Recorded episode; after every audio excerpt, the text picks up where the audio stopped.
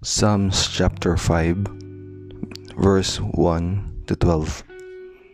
For the choir director, a psalm of David, to be accompanied by the flute. O Lord, hear me as I pray. Pay attention to my groaning. Listen to my cry for help, my King and my God. For I pray to no one but you.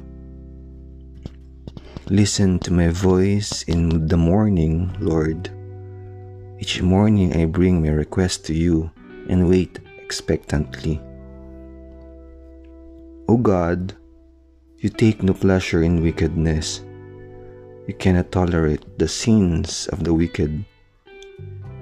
Therefore, the proud may not stand in your presence for you hate all those who do evil. You will destroy those who tell lies. The Lord detests murderers and deceivers. Because of your unfailing love, I can enter your house.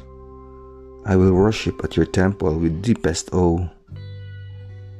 Lead me in the, in the right path, O Lord, or my enemies will conquer me. Make your way plain for me to follow.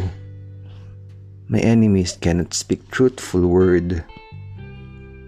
Their deepest desire is to destroy others.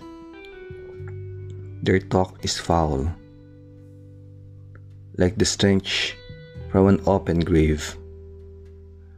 Their tongues are filled with flattery.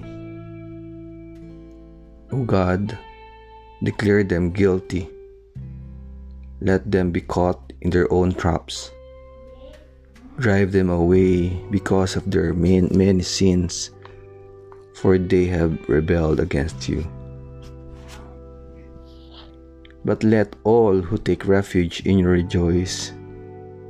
Let them sing joyful praises forever.